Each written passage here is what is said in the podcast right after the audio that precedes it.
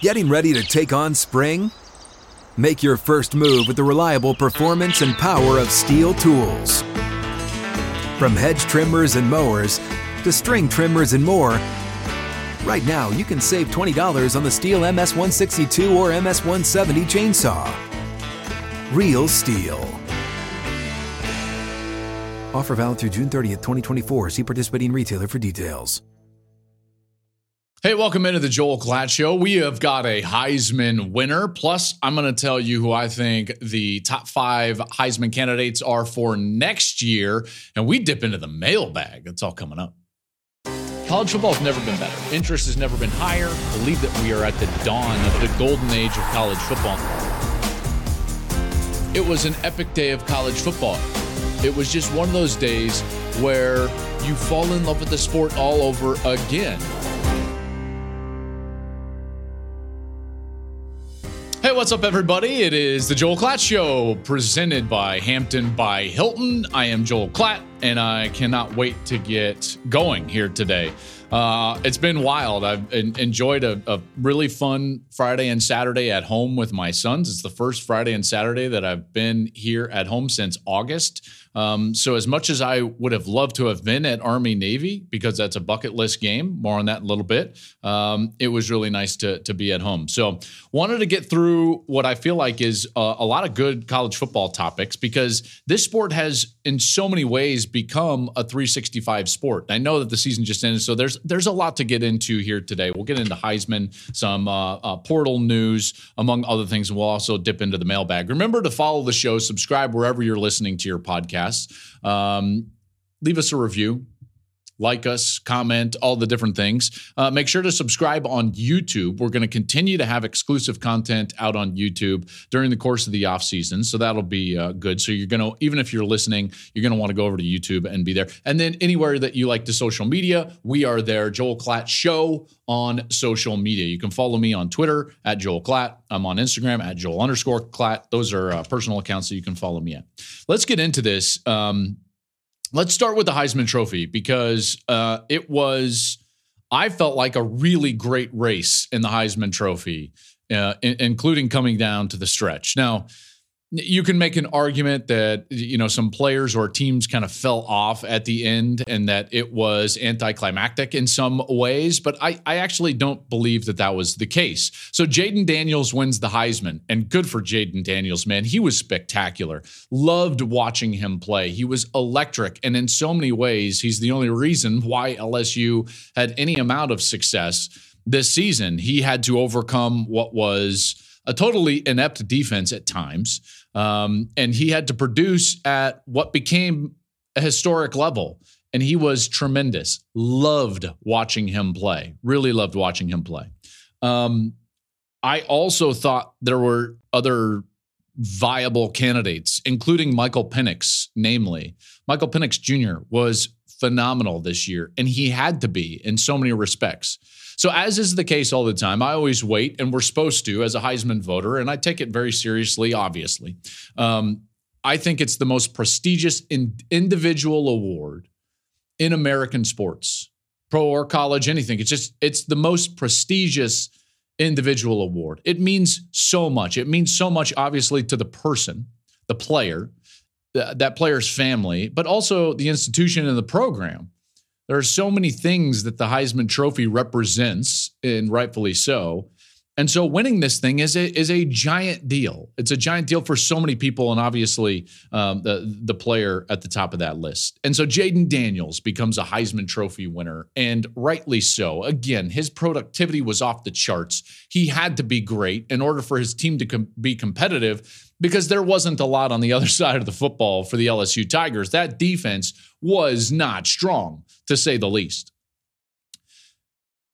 That being said, I don't give my vote, nor any of us are supposed to give our vote until uh, the actual ceremony takes place. And I'm always of the belief that transparency is is the best way to cover the sport. That's why I will always tell you when I feel like I've made a mistake, which I've done on this show.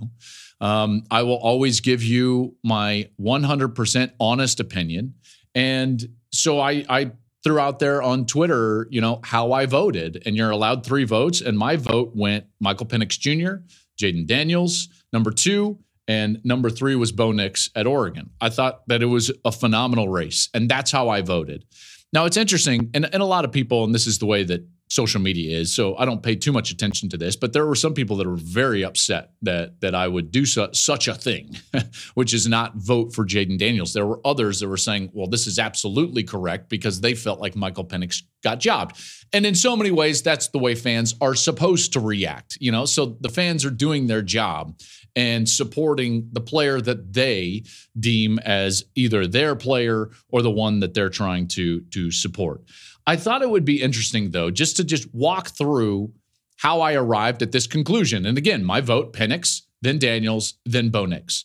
Um, let's start with what I felt like Penix did, okay, uh, rather than than you know trying to knock any other players. First of all, Washington, their last nine wins were by ten points or less. Won all of them. This is an undefeated team. Won the Pac-12, which was the deepest and best conference in America. And they did so because specifically of their quarterback play and their passing game specifically. Penix had to be great. Otherwise, they lose. You know, similar to, to Jayden Daniels, and Daniels was unable to overcome his defense, and yet Penix was able to overcome what I feel like was weaknesses around him within that program, namely, you know, at times that that defense. Now, there were a couple of games that he didn't play great. Absolutely. I'm not saying that this was a slam dunk, but it is accurate to state that this guy was the most important player on the field by a wide margin for this team who relied on their passing game. And in the last nine wins, they had to win those by 10 points or less. So he had to be great in every one of those moments, and he was against really good competition as well. Oregon twice, Oregon State on the road. He was 4 0 Michael Penix Jr. was against the CFP top 25. Meanwhile, a guy like Jayden Daniels, he was only one in three. Okay, so this is as I'm walking through and I'm and I'm looking at all the data and I'm watching film on all of these different players. What are their where are their strengths? How are they how are they operating within the confines of what this award is? And and that's the other part of this is you have to define the way that you're going to vote. And there's a lot of people that will you know, similar to the college football playoff committee, just say, like, well, this is the four best teams or this is the most outstanding player. And in so many ways, the, those stark definitions don't always fit. And, and we know this. We know this to be true. Okay. You, you can't just say four best players, or else let's let's face it, or excuse me, not four best players. You can't just say most outstanding player because there are players that are incredible and outstanding there's no doubt but they they just don't have the team success or the production success in order to trump some of these seasons that these guys have. You know in so many ways it is a mixture whether you like it or not of MVP most outstanding all of those that you're like that has to be a part of of your consideration because it is a team sport. So the way that you are impacting your team is a direct evaluation of you as a player. I think that that's, you know, common sense, um, to be honest. So here's Penix, who is the most important player on an undefeated team that wins the toughest conference in the country while playing nine league games. And he's doing so in close matchups and against really good opponents. Like I was saying, he led the country in deep passing attempts, 100. He completed 44 of those. His ability to throw the ball down the field was incredible. And here he is in some of his most important games, including a game in which he is a 10 point underdog, underdog as an undefeated in the conference championship game. And he goes 27 of 39 for 319 and a touchdown in a win against Oregon, his second of the year, by the way. And this is an Oregon team that all of us thought was like, oh, yeah, we definitely feel like Oregon's one of the best teams in the country. And they were. And he beat them twice. He beat them twice something to be said for that. Um, something to be said. Okay, so I I evaluate Penix that way, and then you evaluate Jayden Daniels, and the numbers are eye popping. What he did in so many ways was historic. And Dan, that's why, like, I'm not going to tell you that a vote for Jayden Daniels was wrong because it's it's not. I'm just telling you the way that I viewed it. And Daniels, while his season was spectacular, there were a couple of things that drove me towards towards landing with Michael Penix because of what I was just talking about the importance of his play and the importance of his win and being an undefeated and doing what he did against great opponents playing fantastic in his team's most important games. You're the most important player. You've got to play great when your team needs it most. And he did. And he did. And maybe that's unfair to Daniels but let's let's face it he's a th- three loss quarterback okay so that's where I started is that okay he's a three loss quarterback. And and the precedent for for what I would call, you know, like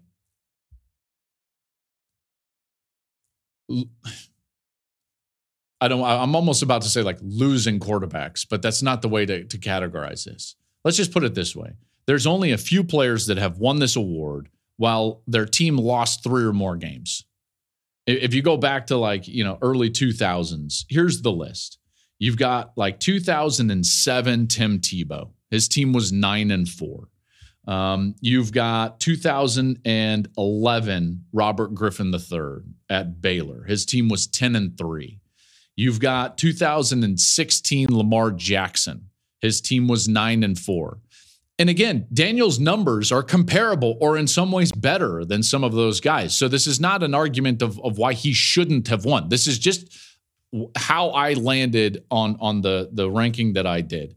When I looked at those players, something stood out to me. in the case of Lamar Jackson and Robert Griffin, they either finished better as a team or right at where everyone thought that they would finish. Lamar Jackson's team at Louisville started the year 19th. They finished 21st. By the way, along the way, he beat number two Florida State 63 to 20.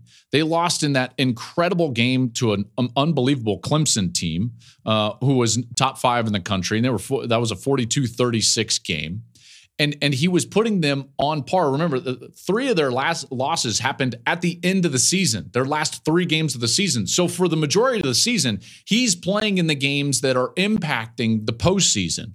And, and he's doing so in, in, in an incredible rate. Robert Griffin III, his Baylor team finished, or excuse me, started the season unranked, finished 13th. They were two and two against ranked opponents.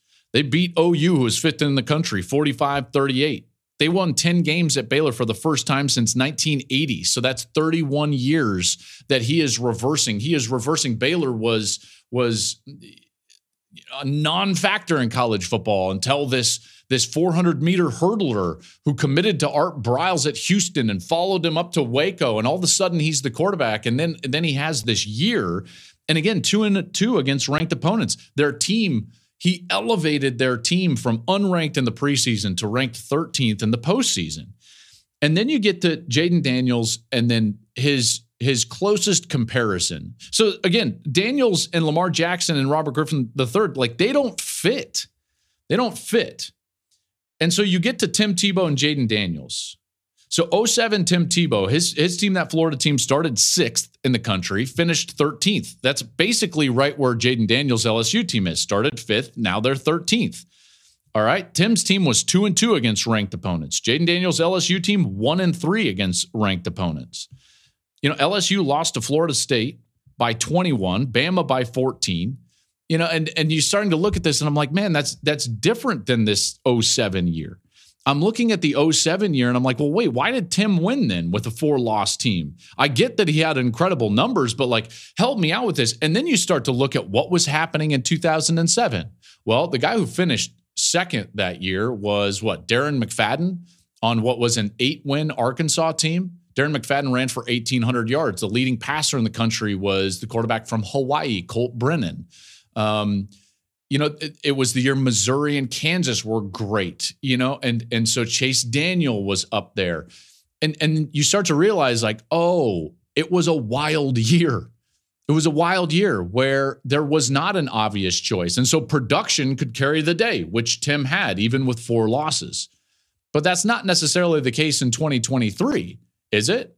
No, it's not. In fact, the guy that he's directly competing against, Michael Penix Jr., is the nation's leading passer for the second straight year. He's also a quarterback of a team that won the toughest conference in the country, went undefeated, and finds themselves in the playoff. You know, so in, in my estimation, all, all you have to do is trade the logos on the helmets and trade the conferences. And I think Michael Penix walks away with the award. There's no way, there's no way that you could lead the country in passing two straight years, be the most important player on an undefeated team that gets into the playoff, wins, you know, your last 9 games by under 10, play uh, incredible again, two straight years leading the country as a passer and play for Alabama and not win the Heisman Trophy. Of course he would. Play for USC, he wins the Heisman Trophy. Plays for Oklahoma, he wins the Heisman Trophy. Plays for Texas, Ohio State, or Michigan, or Georgia, or any of those teams, he wins the Heisman Trophy. There's not a doubt in my mind. The West Coast, you know, uh, drought, if you will, is a real thing. It is a real thing. If you take USC out of the equation, do you know what you find? West Coast winners are non existent in Heisman Trophy history. You've got Marcus Mariota, who was incredible. And then you've got to go all the way to Jim Plunkett. Okay. Again, non USC West Coast winners. Mariota broke so many trends in so many ways. The last West Coast winner that didn't go to USC was Jim Plunkett. That's wild. That's wild. And and and again, you look at this, and I would say that my argument is clear. It's clear. And so I went back to it and I was like, hold on, hold on am I really, you know, viewing this correctly? And then this is when I finally landed on what I felt like was for me the the the last straw, if you will. This is what actually turned my vote to Michael Penix. I'm walking through all this, and then you really dive into the numbers and you realize that Jayden Daniels had 582 total yards, eight touchdowns in the second to last game against Georgia State, who went three and five in the Sun Belt. I, like I can't do it. I can't do it. You don't play nine conference games, you know, so you play the eight conference games, and this league is playing nine. You know, he's got 11 touchdowns if you include Grambling. So Grambling and Georgia State, you get 11 touchdowns, and then you want to scream about production. And this is why I was just so frustrated with so many people and pundits uh, that would sit there even before the conference championship games were played and talk about how this was just such a foregone conclusion that Jayden Daniels was going to win the Heisman Trophy. In my mind, no, it was a great debate. Now, you can land either way, okay? I'm not saying that a vote for Jayden Daniels is incorrect. He was incredible. I love watching him play. He's electric in so many ways. He is a great player and a great representative of this award. I, I, love the fact that that he won this trophy. But it was a strong debate. I landed on Michael Penix for the reasons that I just declared during the course of, of that last dissertation. And I think that this this notion or argument or narrative that it wasn't close and that it should have been decided even before the conference championship games was false. It, it, makes me frustrated with the voting base. It makes me frustrated with a lot of voices that I really trust and like throughout college football. To su- su- to suggest such a thing, I think is is irresponsible in, in some ways, because we need to see the games. We need to see the most important games play out, and I think that that's. I think that's fair. I think that's fair. So again, congratulations to Jayden Daniels um, and LSU. A couple of Heisman's here in the last few years, with also Joe Burrow uh, and Daniels was tremendous. Penix was tremendous. Bo Nix was tremendous. Congratulations to Marvin Harrison Jr. on becoming a finalist. Um, that was that was a great race. A great race. Okay, let's go on to next season. I want to give you like an early list here of my 2024 Heisman contenders because I think we could have a great, I think we could have a great race next year. I really do in so many ways. And and again, this goes to what I've always talked about on this show. I think we're entering in to a golden age of college football where guys stay and we get more experienced quarterbacks in particular, but players in general playing the sport. And so we're going to have more guys playing at a high level. We saw that obviously. Daniels played a lot of football. Penix played a lot of football. Nobody played more football than Bo Nix you know, over 60 starts in his career. That's why they were such good players. And I hopefully that sets them up for success uh, at the next level. But here we go. We look towards 2024. I'm going to go five to one. All right. So this first player, he needed a lot of help, but they're starting to get it in the transfer portal. And when you look at, at you know, the entirety of the program set up for him specifically to succeed, his ability level, um, his resources, in particular at the skill position player uh, p- uh, position, skill positions. Shedeur Sanders from Colorado, I think, is is a dark horse. I know he's not at the major brand, but Colorado has a Heisman Trophy winner in their past, 94 Rashaan Salaam. Um, you know he's going to get a lot of attention. Now, some of it might not be great, and and maybe some voters are out there and won't want to vote for Shedeur Sanders. But with what's going on in the transfer portal and the help that they're getting at the on the offensive line, you can't tell me that this guy won't be among the nation's leading passers if he gets protected a little bit.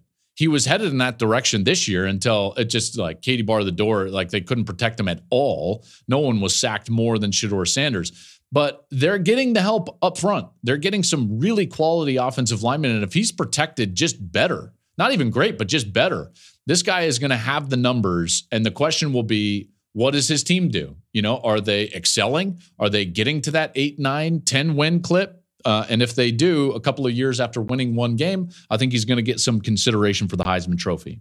All right, so at number four, I've got Dillon Gabriel, and he's going to Oregon, transferring from Oklahoma, and this is a perfect fit, right? Like oh, similar to the NFL, fit matters, and Dillon Gabriel at Oregon is a perfect fit. They require their quarterback to be a I don't want to say game manager because there's a bad connotation to that but a game manager and a distributor, I think is a better way to put it. A point guard. That's what Bo Nix was so good at, right? He's such a smart player and he could distribute the ball on time and, and accurately. And he did that so well.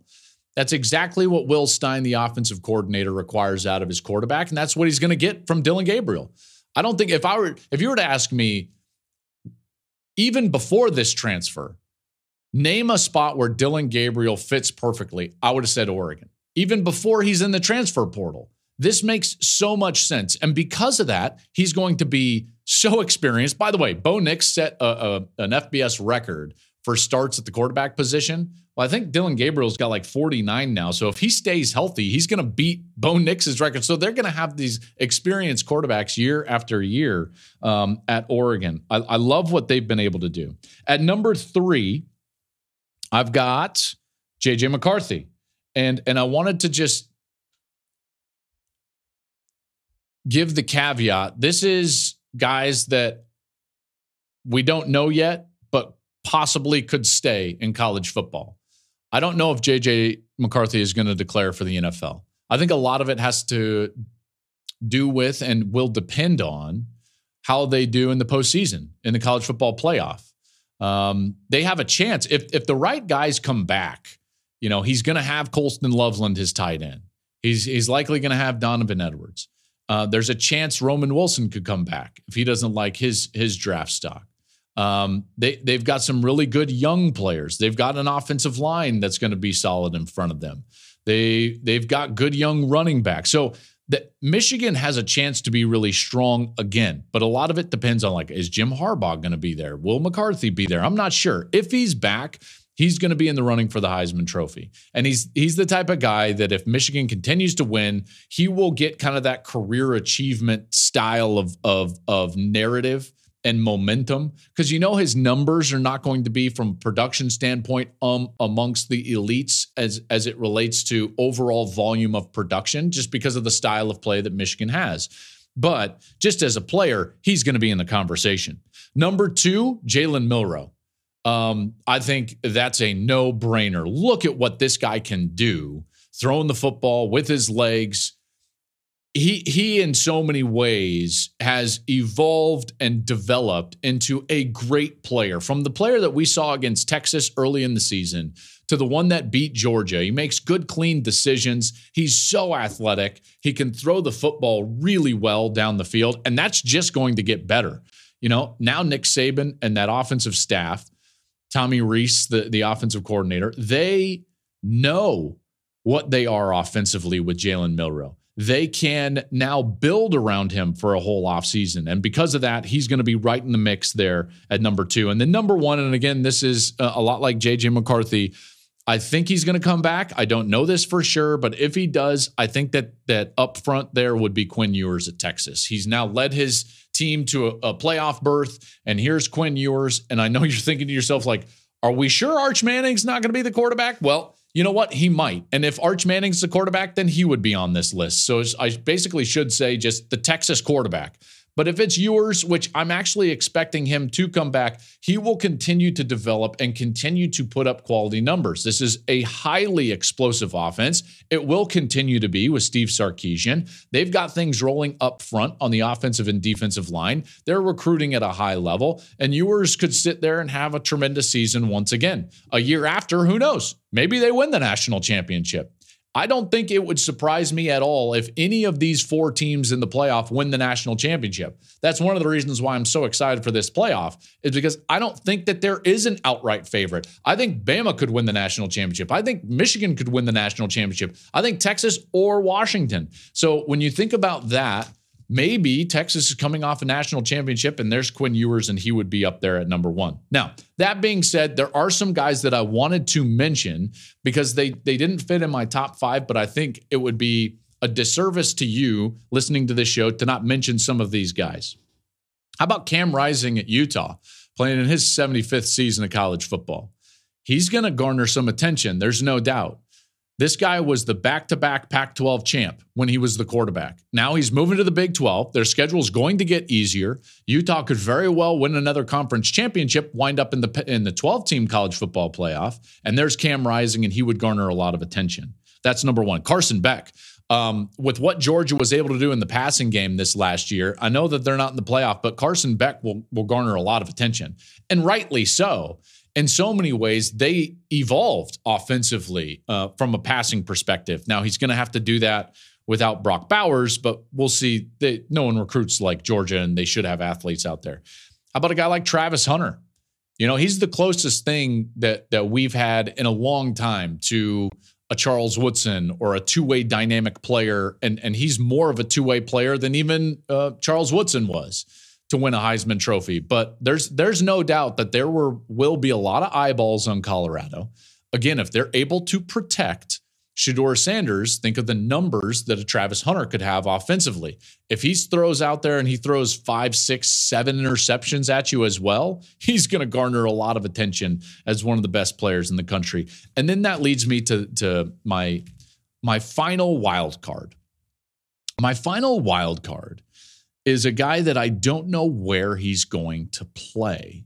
So a lot of this for this player is dependent on what he decides to do. That's Cam Ward. Cam Ward now is the most coveted piece of the transfer portal market. Um, now, it's good for him. He's going to command a lot of NIL dollars, and good for him. But if he goes to the right place and if he makes the right decision, Cam Ward is going to be in the Heisman Trophy race. There's no doubt. Now, there's some places that I just I, I don't think that that's the case. if he goes, like for instance, and this is not a, a, a knock, but like if he goes to Miami, I don't see him being in the Heisman race because I don't see Miami having the type of team season that it would require for him to go do that. Um, you know, maybe Florida State is a place, but but the one spot where I know he would produce, be developed, and and be the centerpiece of a team that would compete for their conference championship and very likely be in the college football playoff is Ohio State.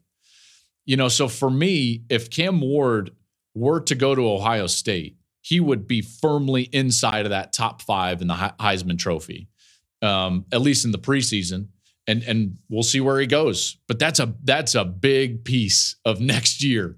That is a big piece. That's a big domino that's going to have to fall uh, before next season. Uh, it is my favorite time of year. We're almost to the playoffs here. We got the Heisman Trophy. Now we're almost to the holidays. We've got the playoffs coming up. And as you know, I take it seriously. So when I'm traveling on the road to watch my favorite teams, I know that I cannot risk calling the wrong play with where I stay.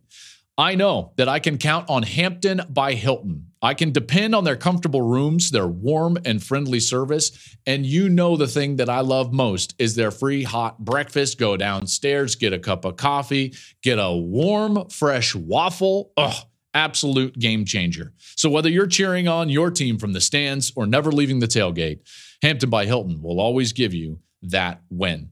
Hey folks, it's your man Keyshawn Johnson here to talk about Angie formerly known as Angie's List, your go to home services. Marketplace for getting all your jobs done well. Now, you might be wondering, what exactly is Angie?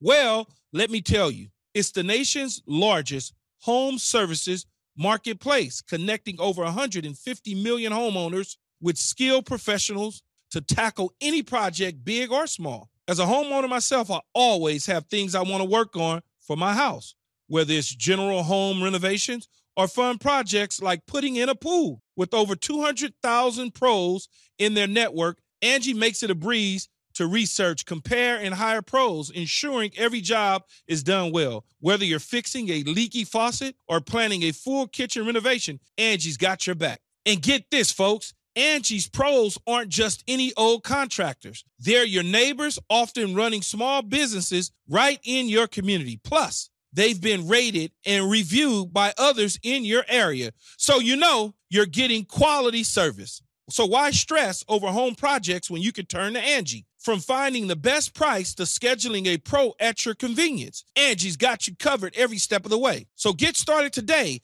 at Angie.com. That's Angie.com or download the app today to get started on getting all your jobs done. That's Angie, your trusted ally in home services. I want to get into the transfer portal and the latest in the transfer portal because I just touched on um, a couple of the aspects there in that previous Heisman discussion. Gabriel, Dillon Gabriel goes to Oregon. And, and here's the thing is when you're looking at Oregon, he's going to replace a quarterback in, in Bo Nix that had 60 career starts. He's got 49 right, right now. If he stays healthy, he's going to break Bo Nix's, you know, FBS record. This is a perfect spot for him. It's a perfect coaching staff. And this roster is loaded. Oregon is loaded. I went back and I looked at my charts from the Utah game. I did the Oregon Utah game earlier this year. And I remember thinking to myself back then, and I had this discussion with Steve, who's obviously on the podcast, on our games. Steve is the man. And we had this discussion, and I just started walking down the two deeps, and I was like, look at all these freshmen. Look at all these second year players. They've got so many guys. They've got 10 first year players on offensive two deep, six second year players. That's just on the offensive two deep. Um, they've got 16 basically freshmen in the defense on their two deep, four second year players. They're loaded. And a lot of those guys were playing, in particular on the defensive front seven. So Oregon's not going anywhere. And in so many ways, they are the best suited of the four West Coast teams going to the Big Ten. They're the best, you know, built right now to go in and have success right away in the Big Ten if you were making the top three or four for next year's Big Ten championship, Oregon's in that conversation. Oregon's in that conversation. You obviously are going to have Michigan and Ohio State in that conversation. I think Oregon absolutely is in that conversation. And then it's a question about like what is the offense going to look like at Penn State? Because I know they've recruited really well. They had their second year players were as talented as any in the country last year. All of those guys are going to be back. So you know, that Penn State team is a bit of a wild card. USC is a bit of a wild card. And we'll see about the rest of the conference. Nebraska might be a bit of a wild card with what they're trying to do in the transfer portal. Um, it, I mean, it's that's going to be interesting. But again, Gabriel to Oregon right now for me, I'm not going to look at the transfer portal rankings. It's going to be like, did you get the the the right pieces to really impact your season? And as of right now, the most impactful transfer piece of this offseason is Dillon Gabriel to Oregon. Um, guys, you can't talk about this transfer portal without at least mentioning what Colorado has done. This has been a really good week for Colorado. I know they're they're a four win team, and there's a sector of college football fans that just like immediately don't want to hear about this. But but if they get better in the right spot, they're going to be competitive moving to a conference in which they'll have an easier schedule than they did a year ago. Um, if they protect protect Shedeur, as I was talking about there in the in the Heisman discussion, they're going to be a really good team. And so here they are, and they land the top offensive tackle prospect in the high school class, Jordan Seaton, a five star player. They get you know few other players in the transfer portal, including a guy that was a top 100 player out of high school, Tyler Johnson. He's transferring now from Houston to Colorado. They're they're going to be a lot better on the offensive line. These guys have size. Um, they should be able to protect at least better. And and I know that Prime is Coach Prime is excited about this, and Shedeur is excited about this. So Colorado's starting to make some moves right now. And then when you look at this, here's the thing: is that there's there's always going to be people trying to tear down what Colorado is doing. Number one, they hit the over of wins. Now, I thought that they had a chance to get to a bowl game this last year, and they really did. They did have a chance. They had three or four games that they were in, and any play here or there you know, could have gone the other way. Stanford comes to mind. Arizona was a close game. There's two wins right there. That's a bowl team. Okay, so they're close to that point. And, and any improvement outside of that, now you're talking about eight, nine, maybe even 10 wins. Okay. Maybe you can compete for the conference title in this first year of the new look Big 12. And yet there's people that just constantly want to take shots. Oh, Sean Lewis went to San Diego State. Yeah, to be a head coach. Like, name a team that doesn't have you know, some staff turnover. And by the way, when it's for a promotion, good for them. Good for them. And then you know, a player will enter the transfer portal and like, look at that. The tight end went to the transfer portal. Yes, I mean, this happens everywhere. It's called college football. And a lot of people taking shots at Colorado's ranking in the high school recruiting rankings. I will just tell you that those are aggregate rankings. Okay. They, those are volume specific. It pays off in your recruiting ranking to have 20, 22, 23, 24, 25 commitments. When you've got 10 like Colorado, because that's all the openings that they have, your ranking is going to get crushed. What I would suggest that you look at is the average player rating of the class, because that will tell you more of the quality of players you're bringing in and, and the impact that those players may have right away. If you've got a, an average rating of your class of 90 or more, you're recruiting at a really high level. Now, the elite level is up there like the 92 and a half or higher. those are the programs like Ohio State and Georgia and Alabama and, and those teams, right? But if you look at the average player rating, here's what you'll find. Here's what you'll find. And this is the truth. So here are the facts outside of the narratives that you hear pushed by those that want to tear down Coach Prime in Colorado, Coach Prime is dominating right now in recruiting as it relates to the Big 12. because right now, their average player rating is 90, which is number one in the Big 12. But you don't hear that in some of these articles. Well, you hear it from me. You hear it from me. So there, there you have it on Colorado. They're doing a nice job right now. They're doing a nice job. Um, so Army Navy was Saturday, and I wanted to just frame Army Navy for you in this respect. Army Navy is one of the last bucket list games that I have in my life. I would love to cover that game. Now, I know I don't think the contract is up until like 2028, and I don't even know if it would move, but that's one of those games. Like in my career, if you were to ask me, Joel, like create three things that you would love to do in your career, I've said two of them publicly, so I'll say it again. I would love to call a national championship game. I would do, I would love to call a Rose Bowl. And then the other one would be like calling Army Navy. That would be that would be incredible. Now, whether those things happen or not, I'm not sure. You know, as of it, as of right now, we don't have those contracts, so we'll see what happens. But that game, in so many ways, is is one of my favorites. As you know, my dad is former military. My dad was a Marine. He used to take me and my brother down to the Air Force Academy. We grew up in the in the Colorado area, right right outside of Denver, and he would take us down to Colorado Springs because he got free tickets because he was a high school football coach after his military days. So he was a, a, a veteran of, of Vietnam, began to coach high school football, would take us down because he loved to watch the cadets march in, reminded him of his past and being in the military. And he would take us down there. So I fell in love with the service academies, all of them, you know, kind of obviously. And by the way, all of us Americans should should be in love with that. When you watch that game and and you you see the pageantry of of the service academies. And then you realize the selfless athletes that are on that field and where they're headed in the coming years. Man like in a lot of ways it kind of takes my breath away. And then when you couple that with the game we got in the army navy game that was sensational to for it to come down to basically a scrum at the end was I mean, I don't know how it gets any better. I don't know how it gets any better. That was an incredible game. I love that it has its own weekend. I think it actually sets up perfect for what the college football schedule could or should be in the future. And we'll do more on that in subsequent episodes. But that's a bucket list game. That was an incredible ending. And to every one of those players, every one of those players, to every one of those service members in the in the stands, thank you from the bottom of my heart and everybody associated with this show. Thank you for what you do now and what you will do in the future. Time for the mailbag. Our mailbag is sponsored by Hampton by Hilton. Hilton for the stay.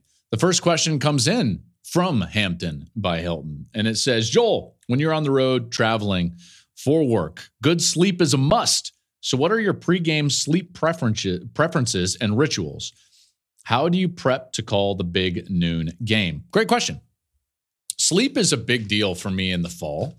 Um, I think about it whether I'm on the road or not. And this is why I'm so thankful for Hampton by Hilton, is because so much of my sleep routine has to do with consistency. So the first thing is I try to go to sleep or or go to bed at the same time every night. Now, over the years, here's what I've learned is that to do the big noon game, a lot of those games are going to be uh, on the East Coast, East East Eastern time zone.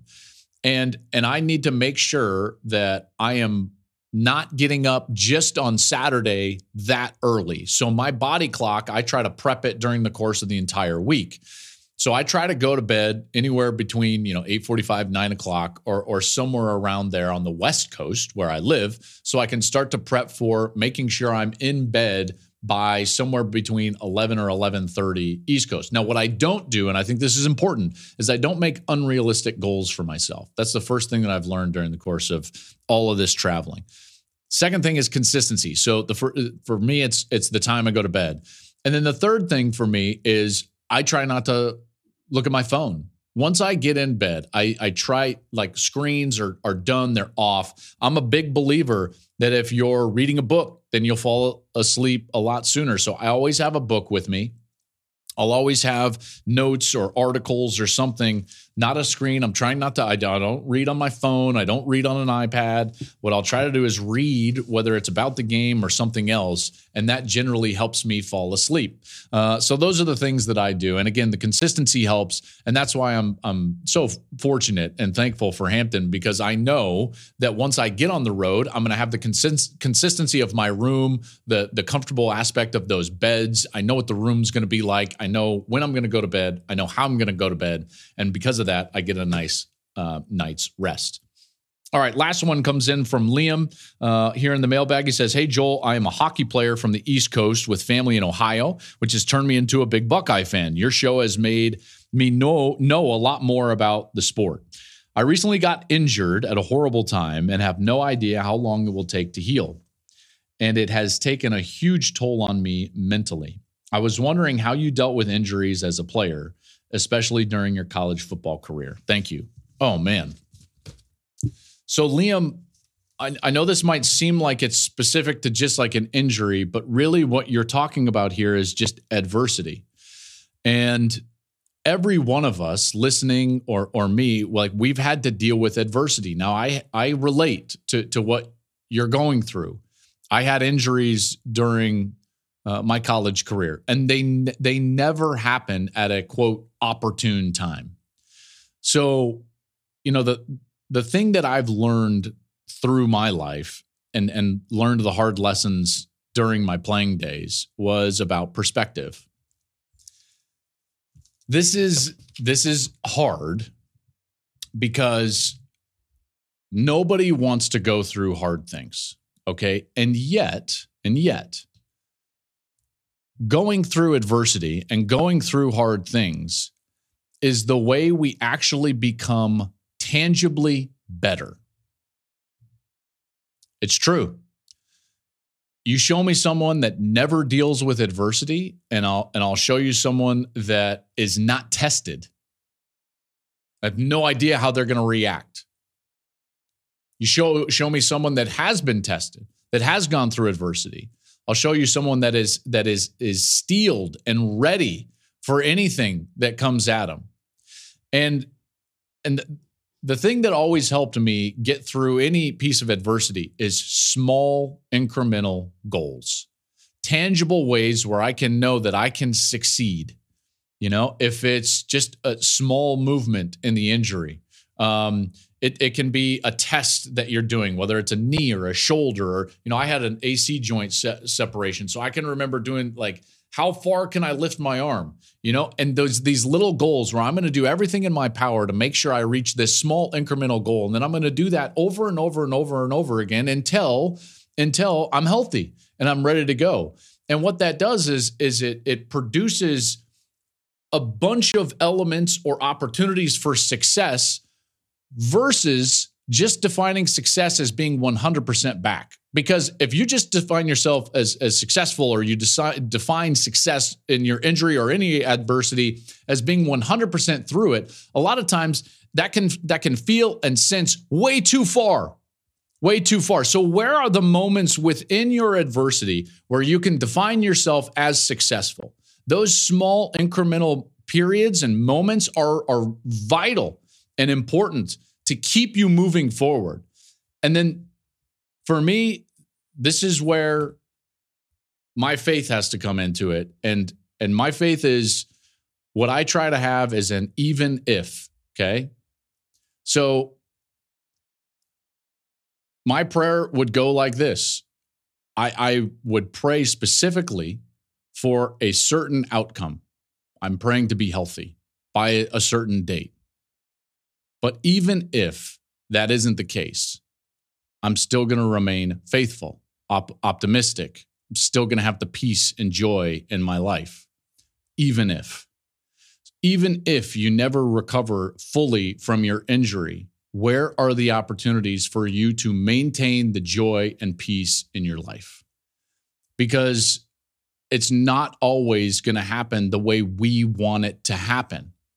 So even if that happens, how can you still experience joy, experience peace, and have impact on those around you? That would be my my last thing. Liam, I'm really hoping that you heal up I hope everything uh, goes well for you as you're dealing with that injury. And I appreciate you emailing into the show. You can, any of you can email into the show. I love questions about life, college football, anything, my baseball days. We'll tell stories during the course of the off season, uh, and that'll be fun. You can email us at the uh, the Joel Klatt Show mailbag at gmail.com. Uh, you can follow us on social media at Joel Klatt Show, wherever you like the social media. We'd really love it if you would follow the podcast uh, wherever you're listening, subscribe on YouTube, and most of all, share with a friend because this sport is awesome and it's always better when you share it with someone that you love. Thanks for watching and listening, everybody. We'll be back later this week.